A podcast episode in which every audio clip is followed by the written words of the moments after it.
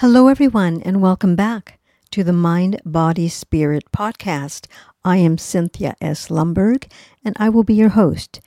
Today's theme I'd like to talk about You Are Enough, and I'd like to begin with a quote. The secret, ironically, to finding your passion is to bring passion to everything that we do. Marie Forleo. All right, let's jump right in. You are enough. And I want you to know that you are enough. And when we think about our daily walk, and maybe sometimes we don't feel like we're enough, and we have those days that just are not going our way, I just want you to know that you are enough.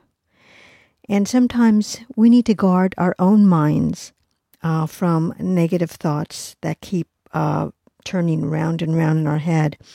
And we have to release those negative thoughts and replace them with positive thoughts that you are enough, you are loved, you are worthy, you are amazing, you are lovely.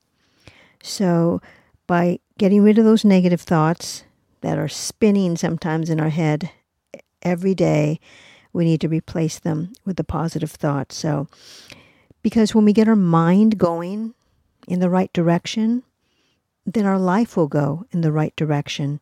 So, um, try not to draw on those uh, defeats that we sometimes feel, you know, in our daily walk, because it'll only make us more anxious and depressed and weaker, and it'll diminish all the good that we've done, and especially it'll diminish our faith. So we have to be very selective on what we are dwelling on and um, why we're allowing that self doubt to enter into our mind at all. So we need to repa- replace all those negative thoughts with the positive thoughts. And that's why, that's the reason you don't have peace because you are dwelling on the problem, on what's not working out, instead of focusing on what is working in your life. So think about that a little more deeply. Think about all the things that are going well, all the things that uh, you can be grateful for. Um, just grateful that you woke up today. Grateful that you have a roof over your head and a warm bed to sleep in. Grateful that you had a meal that you could eat today and clean water and you were able to take a fresh, hot shower. A lot of people in the world don't have that. So we have a lot more to be grateful for in our daily walk. That we got up and walked on our own two feet, that we took another breath, that we have good thoughts about ourselves and about our family and our loved ones and our friends and coworkers. So remember, you are enough. So um, don't base your value on someone else's opinion. It's just their opinion. And uh, you need to know that you have value in just who you are.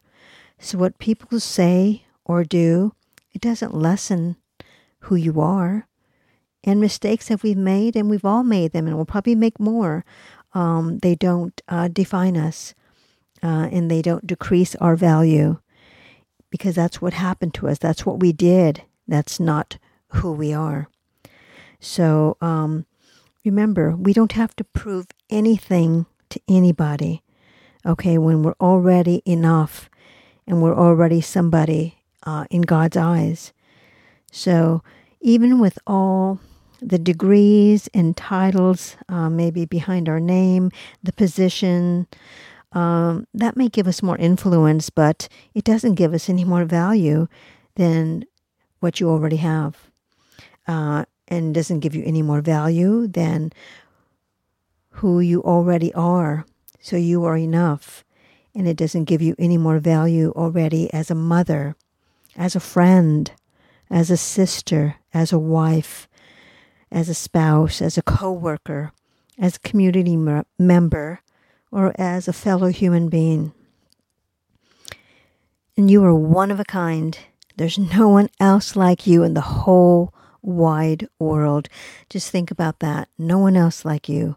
So you are enough and keep telling yourself that every day. And there's so much that you can accomplish, so much that uh, will bring joy and love and creation to your life. So you don't have to prove anything to anyone because you're already worthy and you are divinely made. And uh, so you don't need all the, uh, you know, to feel valuable and feel worthy by having, uh, you know, possessions because what you already have is more sufficient and more than you'll ever need what is deep inside of you. So, and um, if you feel good in your own skin, if you are loved and if you love and you are uh, already a citizen of the world that wants to do good, that wants to see other people do good, that you want to uplift and empower other people. I mean, how great is that? So, um, because a lot of people, a lot of people live in what's called an approving mode, and they can't feel good about themselves unless they prove to other people that they're so important. So, you know, those are proving to other people. So let's say your coworkers, see, like, say, look how talented I am, or proving to critics that you're really okay.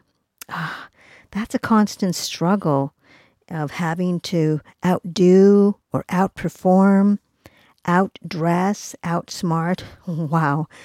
That's tiring, hard work, trying to be something that you're not. So, like I said, you don't have to prove anything to anybody but God. And it's quite liberating to know that. You don't have to prove anything. You are just you. You are enough. And um, so putting your shoulders back and just standing up tall. Like I said, you don't have to prove anything to anybody. You're already enough. Just be yourself. You are already amazing. You are already enough just as you are. So um, it's okay at times when we're allowed to feel angry and upset and down because there's days that'll come like that. It's okay to do that, but as long as you pick yourself back up and you try and keep trying and never give up because the goal is to always keep pursuing your dreams and your goals. And life is just not in a linear line it takes a lot of twists and turns, and we have to just um, figure that out and figure out what works and what doesn't work for us. And we have a lot of ups and downs in our lives. Everyone does.